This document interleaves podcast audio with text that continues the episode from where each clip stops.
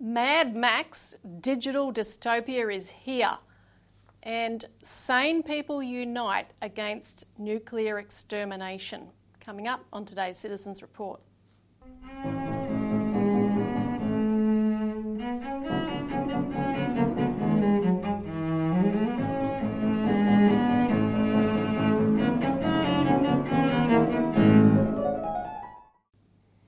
Welcome to the Citizens Report for the 23rd of February 2023. I'm Elisa Barwick. Joining me today is Citizens Party Research Director Robbie Barwick. Welcome. Thanks, Elisa.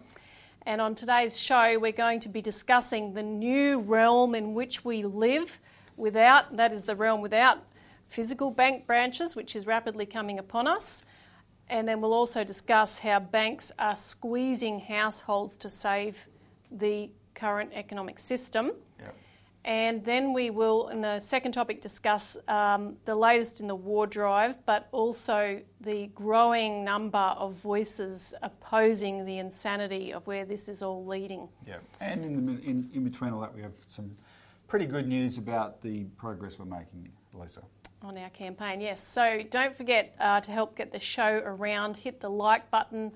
If you're new to us, subscribe and ring the notification bell so that you're alerted of extra content and the weekly shows, and share it as widely as you can. Comment below.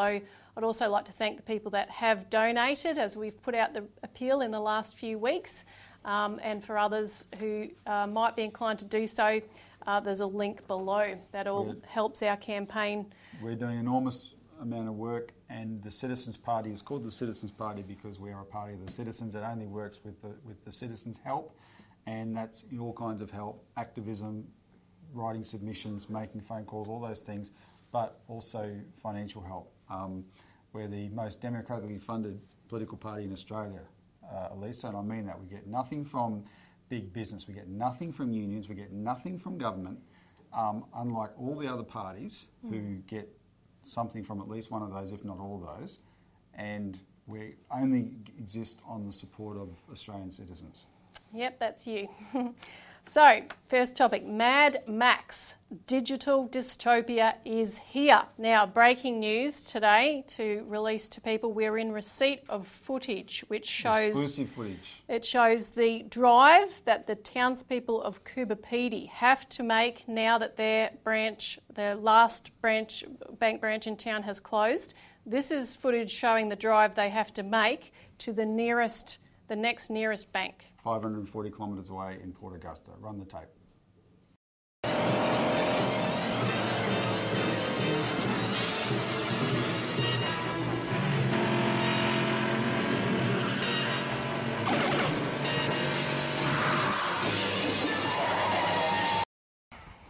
Now, we shouldn't laugh. No. This is what people just watch as scenes from Mad Max 2, Road Warrior, but I kid you not, that's exactly what's happened. We'll put up the headline from the ABC coverage. From the ABC. This is serious.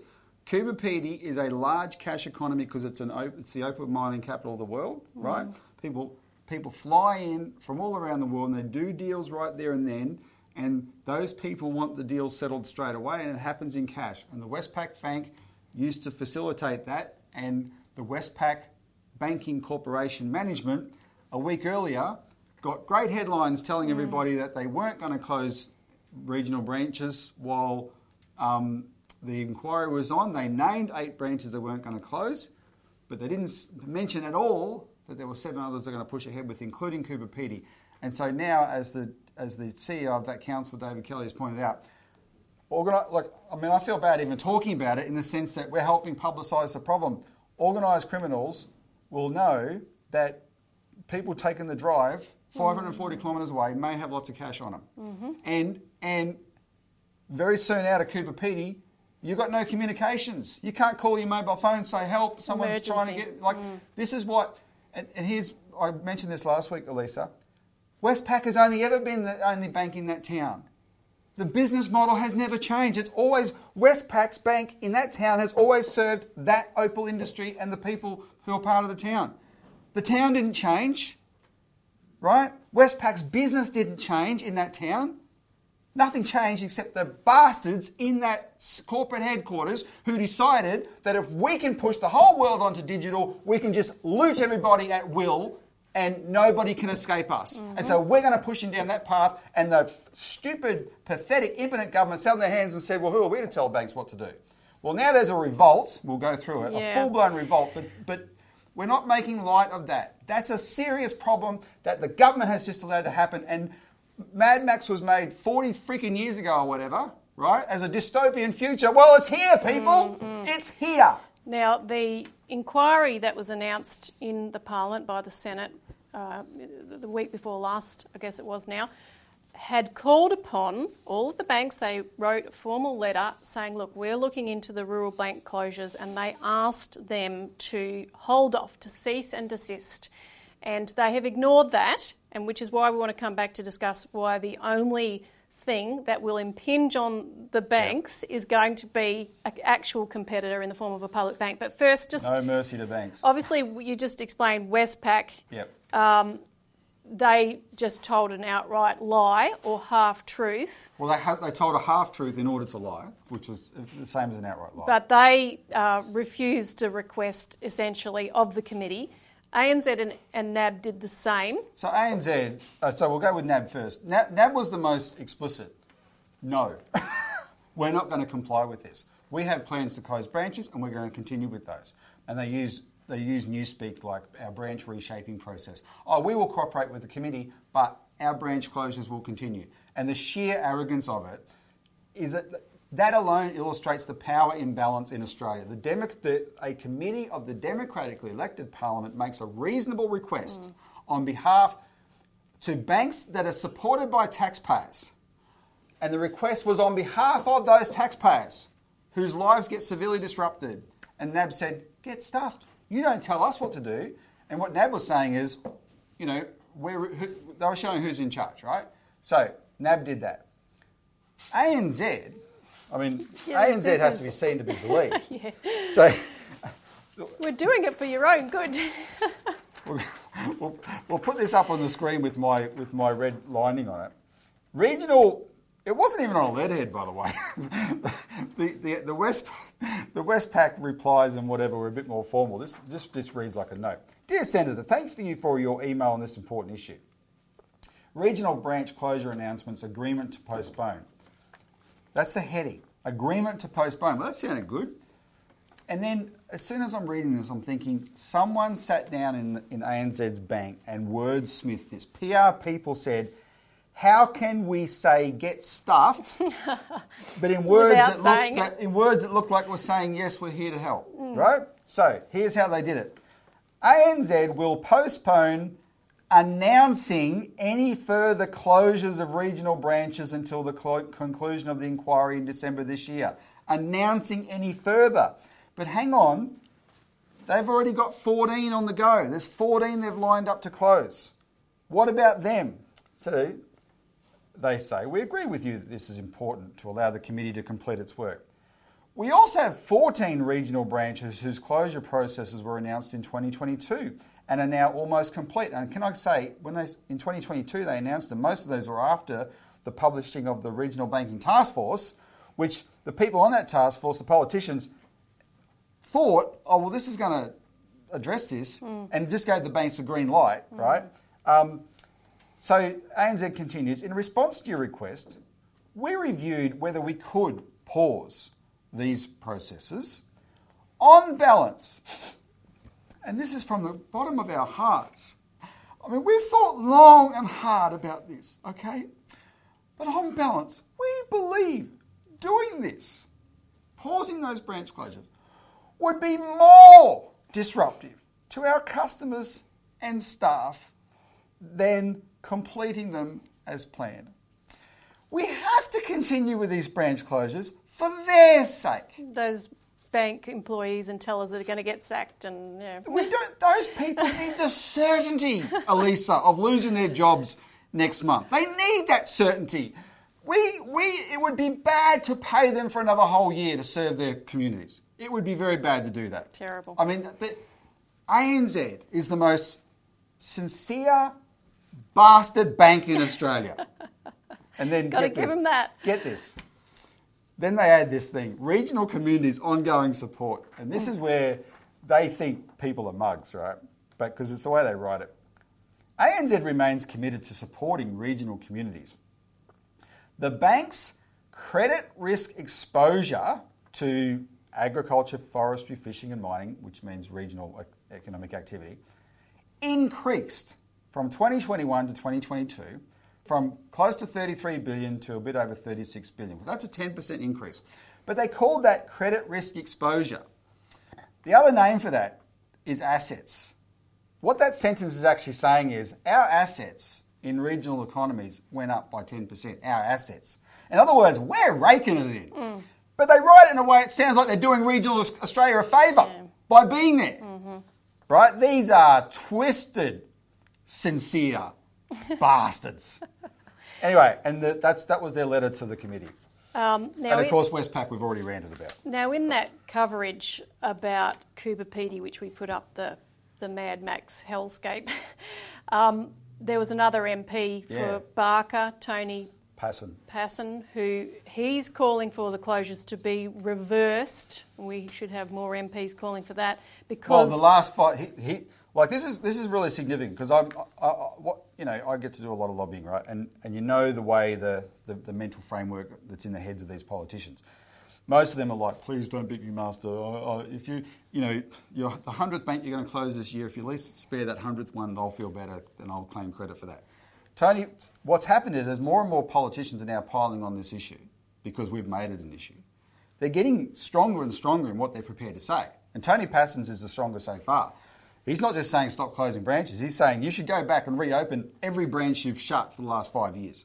Now that's quite an ambit claim. And he said quite strongly, banks have a service obligation to rural and regional communities. There's 100%. No two ways about it. Because by the ANZ, by the way, their assets going up 10%.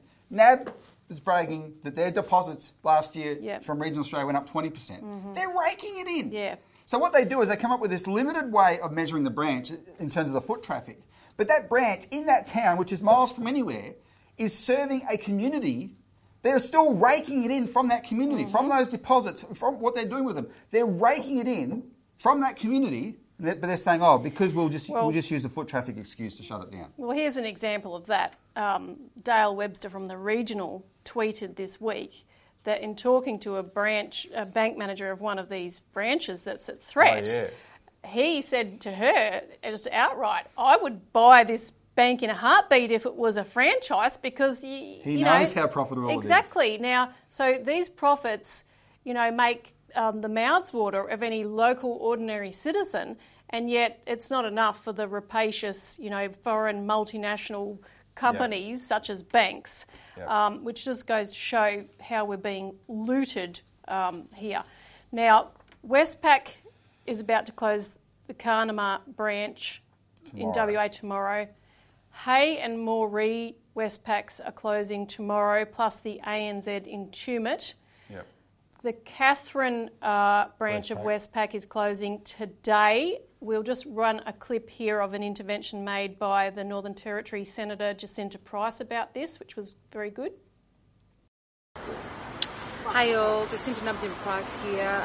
Just in Katherine. Behind me I've got the Westpac Bank, and in a couple of days it's going to be one of the banks that's closing down in regional Australia.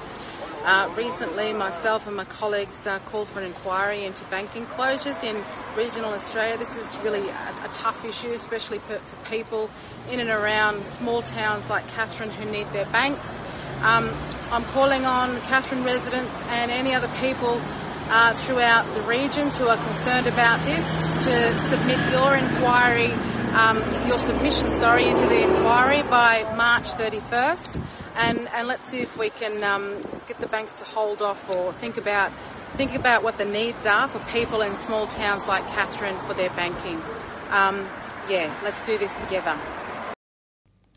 And again, Lisa, I'm really happy to see that. But these are, and Jacinta Price is a special case because she's a brand new senator, right? So there are plenty of other National Party senators and MPs that are jumping on this bandwagon. You do think, where were you before, right? But What I am enjoying is how much they all want to jump on now, because it proves this was an issue all along, and that was Jacinta Price's effort yesterday.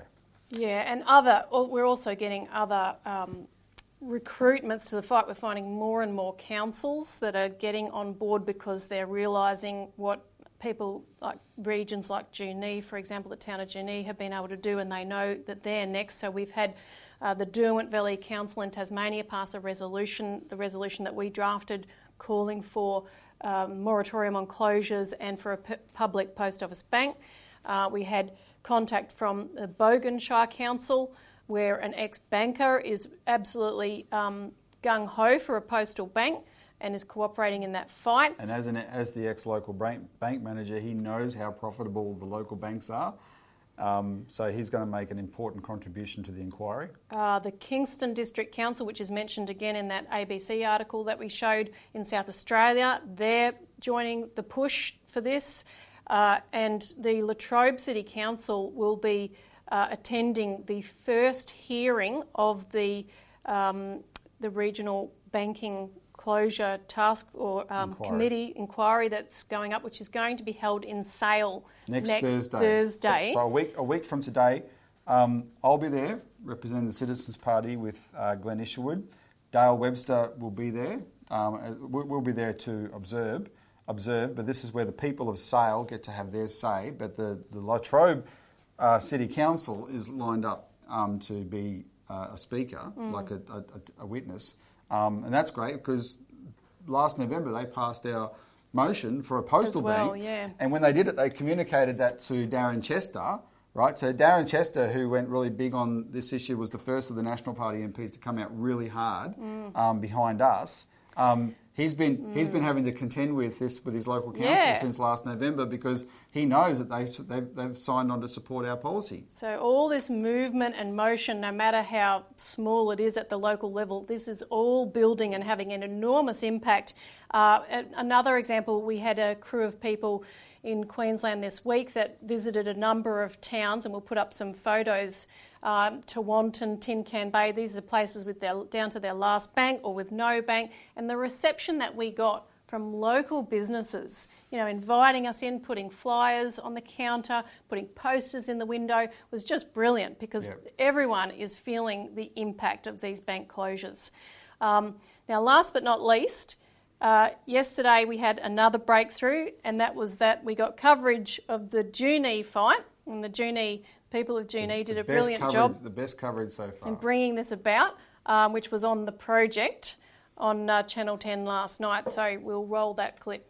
And when you watch it, look out for a special business in the middle of this town that I thought had gone extinct.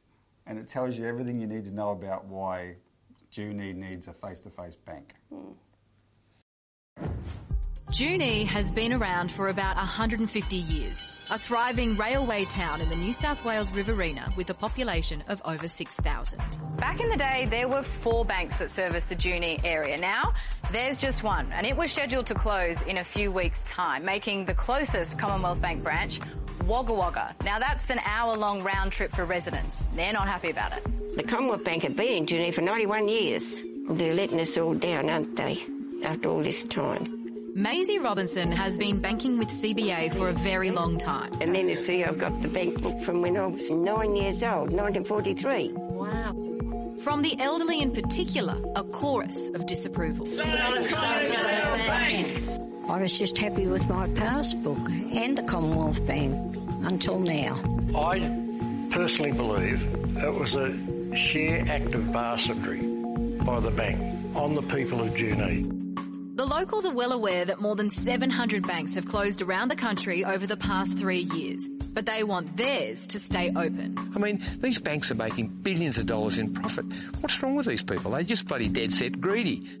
Tony Clough farms sheep, canola and wheat on the outskirts of Junee. Now, I'm a shareholder of the Commonwealth Bank, so I'm happy to forego dividends for the simple reason to give us better customer service. The future of banking for rural and regional areas? Apparently this, your local post office. CBA says that 97% of cash transactions can be done here. It's great for doing your mail, but it's not a bank. Now, if you, Georgie, want to go in there and put $100,000 into an investment, you got every Tom, Dick and Harry looking over your shoulder saying, oh, Georgie's got 100 grand, she's investing. So, I mean, that's not proper and it's not right.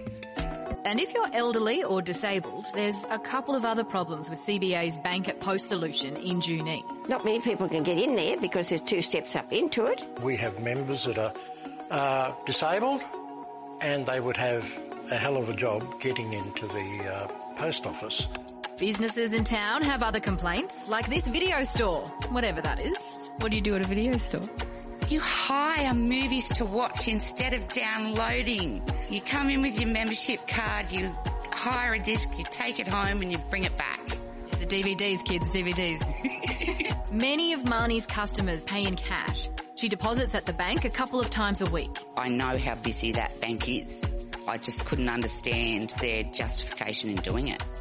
Commonwealth Bank turned down our request for an interview, but said their Junee branch had a 37% drop in transactions in the 5 years pre-COVID. These days, it's only operating 3 days a week on reduced hours.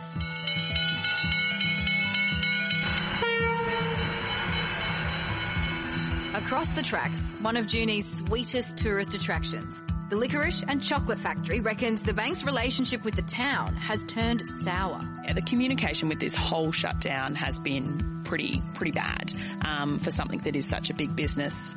And businesses here will struggle with $6,000 limits on deposits at the post office. We actually exceed that deposit or the transaction limit per day.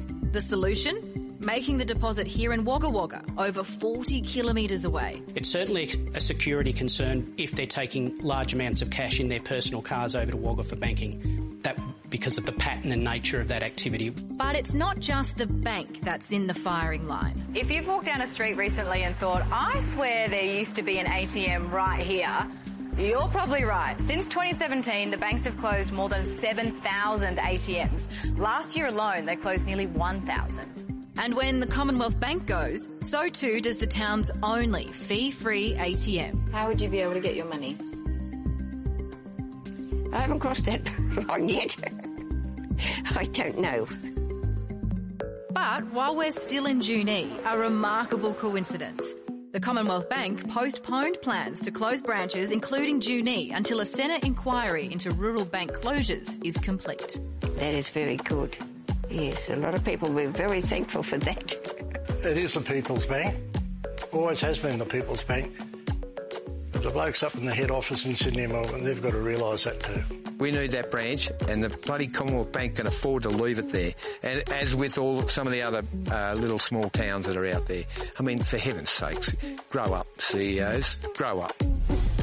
There you go, you heard it from Tony. It's such a huge issue for not only the people of Junee but right around the country when it comes to regional towns, because people are, you know, over 80, over 90, they don't have computers. So for everyone who's like, just go online, they're like, well, I don't have a computer, I don't have a steady internet connection, I don't have a smartphone, and quite frankly, they don't want to learn because they feel like they don't have to, they shouldn't need to at this stage in their life. And while the Senate inquiry is ongoing, Westpac, they've said that they will pause the planned closures of 8 branches, but while they've made that decision, they are still closing branches elsewhere. There was a few that closed last week, 2 are closing in WA this week. Wow. 2 in to credit Commonwealth Bank, they are sticking with not closing the branches while the inquiry is underway. But just such, I just can't believe that it was, they were so distraught, the people in Junee. Well, it's so galling, particularly when these banks are making record profits. Yeah. I mean, they could put a bank in every town in Australia practically, you know. And yeah, this is like the heart of the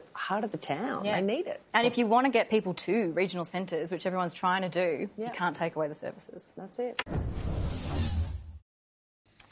Yeah, so there you go. So did you see the business? Junee has a viable, commercial, clearly profitable video rental store. They don't exist in Melbourne anymore. They just don't exist. Why do they exist out there? Because when you live in these towns, Elisa, you know, there's a certain number of people live in the town, but the town is the centre of a whole district, and the internet isn't even that reliable in the town. You go outside the town, it's terrible, right? So there's no Netflix, whipping your phone out and streaming YouTube or Netflix or whatever. it's still a better option for you to go to the video store, right? DVD. And so when these fat cat, mollycoddled city slicker bankers in Sydney, and they're usually 25-year-old nothings, say, we can shut branches and save money on that, and everyone can do their banking on the internet.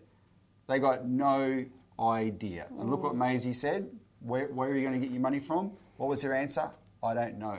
An 89-year-old person who's done her banking with the certainty of face-to-face banking her whole life, at the end of her life, is having it ripped, the carpet ripped from under her, and she doesn't know how she's going to fare going forward. And access to cash is really a crucial part of this whole fight, as reflected in the headline.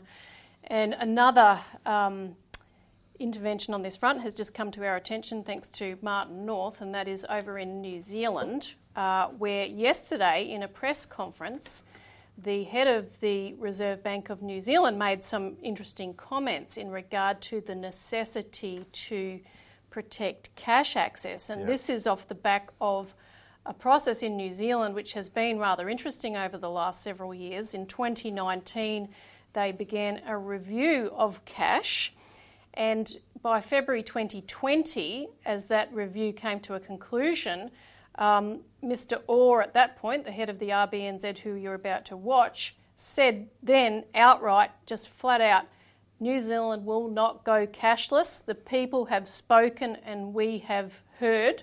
And we reported that in the alert service at the time. So this is a reflection of that process and some other things that I'll mention in a moment, but we'll just roll that clip. You know, our drive to cashless society shows how vulnerable we are. This is why we have been doing the work on cash and cash distribution throughout the economy. So de-risking, de-branching, pricing, cash management out of use increases risk, reduces resilience. As is financial inclusion. You're seeing and reading some horrific stories out there at the moment of isolated communities. When people lose the ability to transact, when they don't have a means of exchange, then social cohesion is very quickly challenged. And so these are vivid reminders right now of the importance of resilience through the system. Across almost every sector of the international economy at the moment, where just-in-time management has been taken to an extreme and just-in-case management has been left in the background. So a good, horrible wake-up call. And the thing is, Lisa, he's not just... He's actually shifted from 2020 saying, OK, we've heard the people. He's now arguing the counter-position like we are, right? Yeah. That this is bad, bad for society to make people go cashless. That's when he says de-branching, etc. He's talking about closing bank branches. He's saying it's bad. So there's a real contrast between him and our Reserve Bank. Our Reserve Bank is ambivalent. They're saying, oh no, we have no plans to get rid of cash. But they are not doing anything to protect it. Yeah. Right? And they're letting the banks take away all our cash options for us. He's on the warpath against that. And that's the, you know, their banks are our banks, right? That's they're our cousins across the ditch. People need to be taking that message to their members of parliament and people like Stephen Jones and Jim Chalmers, the decision makers in Australia. Yeah. Now, the RBNZ review, they have undergone in the last couple of years a review of their Reserve Bank, just as we're undergoing in Australia now, which is due to report to the government next month.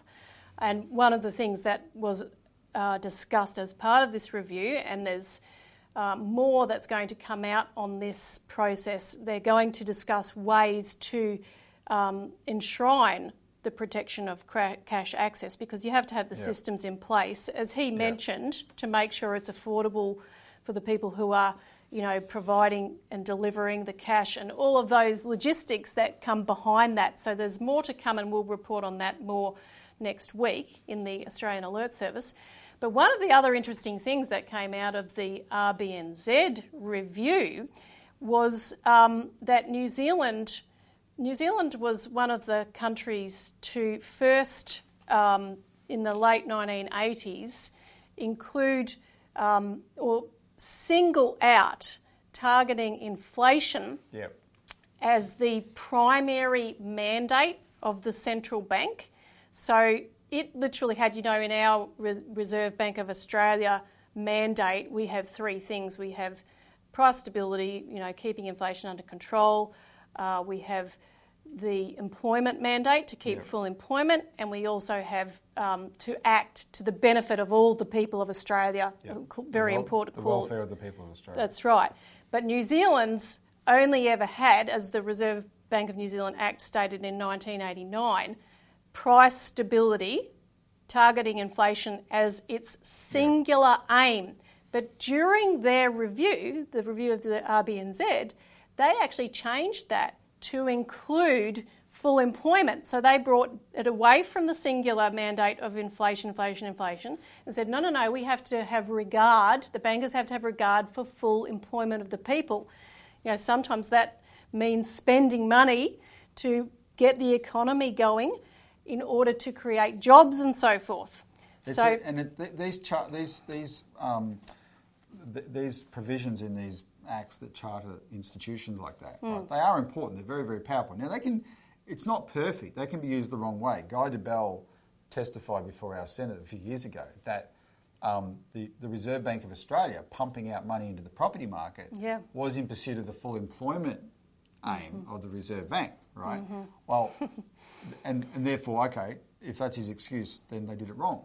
But by the same token, as people like Jared Rennick and Malcolm Roberts and Nick McKim have been hammering the Reserve Bank in the last 3 years, they could do that another way by directing money into infrastructure, that's right, and create full employment that way. And they could. They actually could do that under the same provision. Well, that's right, and that was raised this week, or last week I should say, the 15th of February in the Senate estimates hearings by a number of senators who, some you've mentioned, have been raising this consistently at all the Senate estimates hearings because our RBA review, when the IMF put out a review of Australia's economic performance for 2022 in February, it actually took that opportunity to say, the RBA review would be an opportunity to, quote, reaffirm the inflation targeting regime.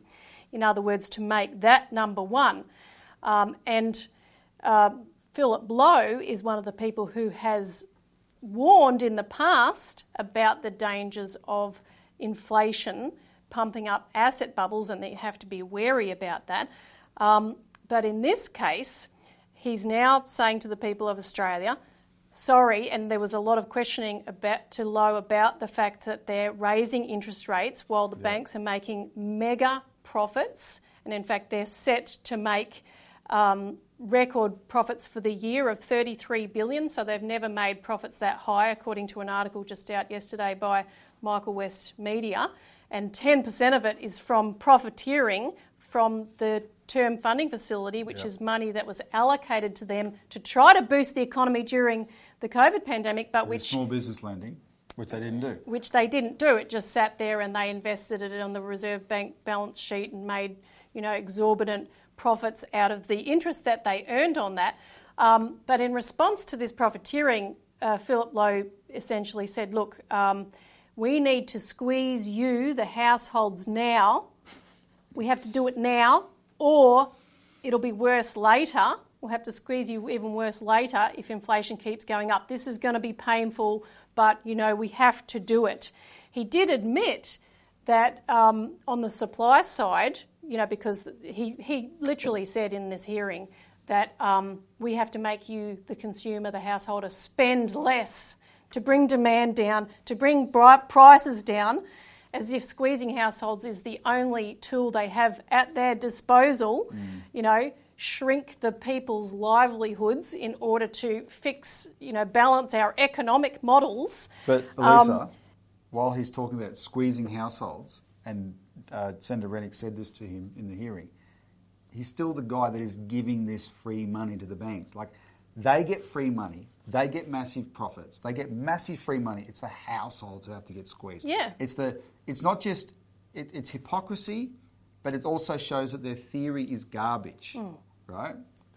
So as I was saying, he did admit that you could ease the supply side. So, okay, we're trying to squeeze demand, But he did say, well, you can raise supply by growing the economy and having increased productivity. Yep. That will help alleviate it too. But then as soon as Senator Rennick, Jared Rennick and Senator Malcolm Roberts put concretes forward, where Senator Rennick talked about the term funding facility, that, you know, you did it with that, so why can't you do it if for something productive? If you can give 0.1% interest loans to the banks from which they can make these massive profits, why can't you lend to state governments and federal governments and local governments for infrastructure? Yeah. Oh, no, we can't do that. Yeah, so as soon as something specific comes up, it's hands off. We don't do that. And Senator Roberts raised, he gave an excellent short briefing on Project Iron Boomerang to build, you know, a steel industry which would just transform this country in an incredible way. And again, oh, no, no, well, that's up to the government. We don't do that. I can't endorse that. But there is a means of doing it, and we've documented this in the past. It's something that Green Senator Nick McKim brought out the day that that Philip Lowe announced the 9th consecutive interest rate rise. And at that point, he called for the government to intervene to reverse the rate rise. He said the government has the power to intervene, because in the governing legislation of the Reserve Bank, Clause 11, it says if there's a dispute, if there's some difference of opinion between the RBA and the government can, in the end, overrule them. There's a kind of elongated process. And that was actually raised in this committee hearing by Senator Jane Hume, interestingly enough. And she said, oh, I didn't know this was there. I just was reading the Act for fun, and there it was. And whoa, we don't want that to happen again. True to former Senator for Bankers. Whoa, whoa, whoa! We don't want the government to use that power. But don't be modest, Elisa. I can assure you, it was Elisa's work writing in our alert service on this Section 11 that was the first. You were the first person to generate a public discussion about this, and now it's being talked about in the Senate, which is great. And it's just fascinating that it's coming up in this way, in this kind of debate, because as we said, I think the week before last, with this inquiry on, we are going to bring the fiercest discussion of the government role in banking that's been had since the 1940s in this country. Yep, they thought that eradicated it, right? The bankers, from the beginning of the power of banking evolving, the bankers thought we cannot. This is such an immense power. It's got to be held exclusively by the private sector, exclusively for maximum profit. Because if you actually let it be used for the common good, it's such a great power. The public will expect that, you know, credit is made available for these productive things. And it's been a philosophical fight for hundreds of years. It really kicked off with Alexander Hamilton. We wrote this in our alert service a few weeks ago. And what happened was, in Australian history, we had public banks for over a century. They were all privatised in the late 80s and the 90s, all of them, at the behest of these neoliberal vandals who took over our economy. And they've had their way for 25 years. And so after 25 years, we can look at it and say, well, this has been a disaster, right? But the public banking model is the norm, not the exception. It is the norm. Mm-hmm. And what we're doing here, our whole campaign is about breaking that neoliberal mentality and go back to what worked. And, you know, that's our interest in the regional banking issue, because we want to show that the postal bank is the solution to that. So with that said, let me just reiterate before we move on, we need submissions. This is really, really important. I said it last week. I'll keep saying it until the submissions close for the inquiry on the 31st of March. You need to help us spread the word. You need to make a submission. You need to get everyone you know to make submissions. And you need, especially if you live in regional areas, you know people in regional areas, help us spread the word to those people like Maisie who aren't watching YouTube. The Maisies of this world need to make submissions. The people who go to the RSLs and spend cash, the elderly people, need to make submissions. Lovely handwritten submissions. They can put them in an envelope and mail them to Parliament. But that's got to be done through word of mouth. That's very, very important. And there's two things that I will ask people, you, the viewer, to say on the submission. One is what your concern is, what your experience is, whatever, about losing banking services. Definitely make it about that. But there's a section in the terms of reference, you know, consideration of solutions. If you support our policy for a postal bank, say so. Call for a postal bank in the submission. we want to get this inquiry eventually to have to actually have to address that, perhaps hold a hearing on it, etc.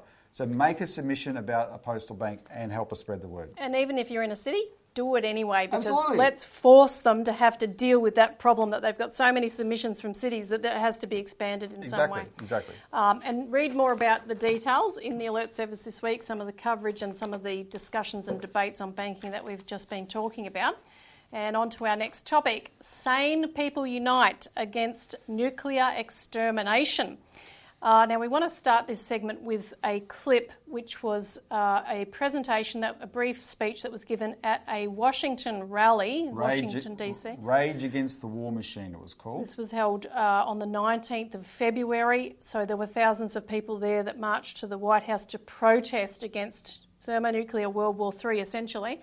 The American policy of arming Ukraine to the teeth so that it can use Ukraine as a proxy in a war against Russia, that it doesn't care how many Ukrainians get killed in this war as long as it eventually weakens Russia.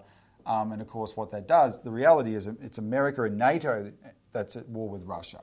And that's the reality. And when these two powers are at war like that, then nuclear war is a real danger. And there were similar rallies in other American cities, and since 50,000 people at least were protesting in Germany on the same day. Yeah, and later on as well. So this has continued across 100 cities, I believe, in Germany. So this clip, though, there were lots of excellent contributions, but this is a clip from Tulsi Gabbard, who's former American Congresswoman and presidential candidate. And this, I think, particularly brings the issues we're facing to the fore in a very real way. Early one morning on a Saturday, on a beautiful day like today, in January of 2018, over 1 million people all across the state of Hawaii woke to their cell phones buzzing and ringing, radio alerts blaring, with a message that read, "Ballistic missile threat inbound to Hawaii. Seek immediate shelter. This is not a drill." I and so many others, I happened to be here that morning. I started calling my friends and calling my family, concerned for them and where they were. But just as you here might imagine, if we all got that alert at this moment, so too did people all across Hawaii start to ask themselves the question, where is their shelter? Where do I go? Where do I take my children to be safe, knowing that there is an inbound missile to Hawaii with a nuclear warhead and we have just minutes to live? We had college students at the University of Hawaii sprinting across campus trying to figure out where they could possibly go to get shelter. A father who lowered his little girl down a manhole thinking that may be the only place she may be safe, and telling her goodbye, I might not see you again. I heard after from a father who had one kid in town on the island of Oahu and another child on the other side of the island, and himself in the middle trying to decide which of his children he might spend the last of his minutes with. An impossible decision for any parent to make. Countless others shared their stories of their panic, cowering in the bathtub with their kids, trying to understand. They're telling us to seek immediate shelter. Where do we go? And experiencing that harsh reality. That was as true for us there in Hawaii in 2018 as it is for us here today. There is no shelter. Now, if that doesn't get you, nothing will. That was real. Yeah, that happened. I remember at the time. And Tulsi Gabbard was already one of the best politicians in America, but it transformed her, that experience, because remember that was supposedly North Korea. And the funny thing was, we go back and watch the 4 years of our shows during the Trump administration. We started off being really positive about the potential. By the end, frankly, we were as sick of him as anybody. But the one thing he did do, apart from not starting a war, and I'll give him that as well, the one thing he did do against great internal resistance was he went and made a peace deal with the president of North Korea, right, Kim Jong-un, and all the respectable Washington foreign policy types, they were disgusted at him. Oh, you're giving credence to the regime. You're saying the regime is a what's the word? Not authentic, but you're giving legitimacy to the regime. And Trump said, "Get stuffed. This is a real country. You do not want to have nuclear war, right?" And it was in that context, before he signed that deal, that this warning had come in, and the poor people of Hawaii had to go through that absolute trauma. And that was a false alarm, right? Imagine if it was real. Now, right now, people might have seen clips in the news over the last couple of days of the speeches that Biden made in Kiev, the speech that Putin has made, withdrawing from the New START treaty. We'll have more to say about that in future. But, you know, the level of danger, the trigger point for potential world war is getting hotter and hotter by the moment. Now, there's an article, because Australia is, at least on one front, that is vis-à-vis China, at the very forefront of such a situation. And there's an article in this week's Alert Service, which I urge people to read. Wong defends USA's right to get Australia nuked. And the debate in Australia is really breaking out on this subject, because here we are, we're overhauling the Tyndall Air Base in the Northern Territory to permanently host American B-52 strategic bombers. But one of the debates that's broken out is, well, hang on, Australia is a signator to the nuclear-free zone Rarotonga Treaty, which was signed in the Cook Islands in 1985, which says that there are to be no nuclear explosive devices on our territories, any of the signatories to this treaty. So what does that mean for these B-52 strategic bombers? And the debate has, you know, the authorities, our government, are trying to say, oh, they're just visiting, you know, they're just on rotation, albeit permanent rotation. They're not deployed here. They're not stationed here. And besides, we don't know. There's an ambiguity here about whether they're carrying the Americans nuclear weapons or not. Exactly, because the US neither confirm nor deny position in terms of their strategic posture in that sense. So, you know, this is something that is becoming... If we had time, we'd play the clip. It was just ridiculous, the knots that Penny Wong was tying herself into to stick to try and pretend that our policy of letting these B-52s be stationed at Tyndall in the Northern Territory is not in breach of that treaty. And, you know, we're such damn hypocrites on the world stage. Our completely untrustworthy, Elisa. Yeah, and completely our neighbours know it. Utterly untrustworthy. We are the bad actors on the world stage. Now, Sky News had a documentary this week, Are We Ready for War? And Richard Barden wrote, the program could just as well have run for 2 seconds and one word, no. And nor do we want it. And, you know, the fact that we don't want it is reiterated by other things that were reported in this article. One is an open letter to Prime Minister Anthony Albanese, published on the 18th of February by John Menadue and signed by over 50 eminent Australians, including barristers, academics, retired diplomats, military officers, you know, the top of the top people that know what they're talking about in this country. There's also been pushback from the ABC, where John Lyons has had articles where he's interviewed former Deputy Defence Secretary Hugh White, ex-Chief of Defence Force Admiral Chris Barry, and former Defence Department Section Head Alan Baim, who was at one point an advisor to Penny Wong and unfortunately isn't anymore. She needs to go back to employing him. And we've also pointed to important coverage of the address that former Ambassador to China John Lander gave to the Committee for the Republic, which we've reported on in past weeks, which, as he stated, puts Australia right on the front lines of being a proxy for a war, American war against China, in the same way that Ukraine is on the front lines of the Russia war. John first said that on our show, Citizens Insight, last year. I interviewed him on it. And he's been consistent in making this warning that we are being set up to be a proxy, like Ukraine is, and along with Taiwan.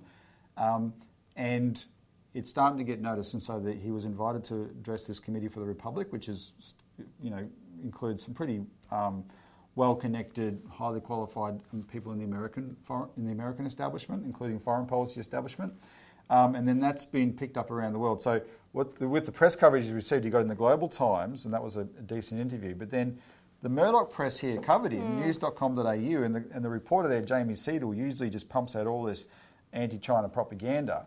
But he had to give John Lander fairly straight coverage, right? But then, and that was picked up in newspapers like the New Zealand Herald. But then, extraordinarily, this a magazine called Defence Connect ran an article attacking John, and Defence Connect is a trade magazine for the military-industrial complex. They say, we're here to help people make money from the biggest military spend since World War II, right? That is, they're in there to promote the business of war. And of course, they had an article attacking John Lander. But it's noteworthy because at least there was some coverage. Because when you go back to the open letter to Albanese that John Menadue organised, and John Menadue is the former Secretary of the Department of Prime Minister and Cabinet, the top public servant in Australia in his day. He was the ambassador to Japan, etc. That's received virtually no coverage. And one of the issues we have in Australia, at least, is we have essentially three media organisations. So when it comes to these big issues like foreign policy, they're all in lockstep. Mm. Whereas if you go back 30 years, the newspapers in the big cities were differently owned to the radios, were differently owned to the television stations, and they were differently owned to each other. The ownership in Perth was different to the ownership in Melbourne, etc. A lot more variety, a lot more competition, and a lot more of this stuff got... Because the people that are speaking up deserve coverage. They're not cranks. They're people that were at the heart of government in their day. They're the wise statesmen of Australia, and they're being ignored, right? But... sometimes it leaks through, like with the John Lander coverage. Yeah, it's getting serious, and people are taking it seriously more and more. And we have an ad, don't we? Yeah, no. We'll put a link to this below. If you're in Melbourne, there'll be a rally on the 18th of March, and this is to coincide with the 20th anniversary of the US-led invasion of Iraq. And that's a really important event. So please, as many people get along to that as possible. Because that's the event that proves that so much of what you're hearing at the moment through our press is just utter hypocritical garbage. Everyone knows the Iraq War was a war crime. It's the single biggest atrocity in the 21st century so far, 1 million dead people. Ask yourself, who in the West has been held accountable for that? Nobody. And now we're taking the same pathway again, slightly different predicates. Vladimir Putin has scratched the tiniest surface of Ukraine compared to what we did to Iraq. Mm. The death toll is so much less, etc., compared to what we did to Iraq. Now, it may drag on more, but it's only going to drag on more because our side wanted to drag on more, and we're the ones that don't have the moral authority, and we have to drag. That's why this Washington thing was called Rage Against the War Machine. We have the moral responsibility in our countries to rein in our warmongers, right? So get along and support that, and help us with the... Regional Banking Task Force Inquiry. Make your submission. Contact us if you need more information. You can educate yourself using our weekly publication. That's about it for this week. So thanks, Robbie. Thanks, Elisa. Thanks for tuning in, and we'll see you again next week.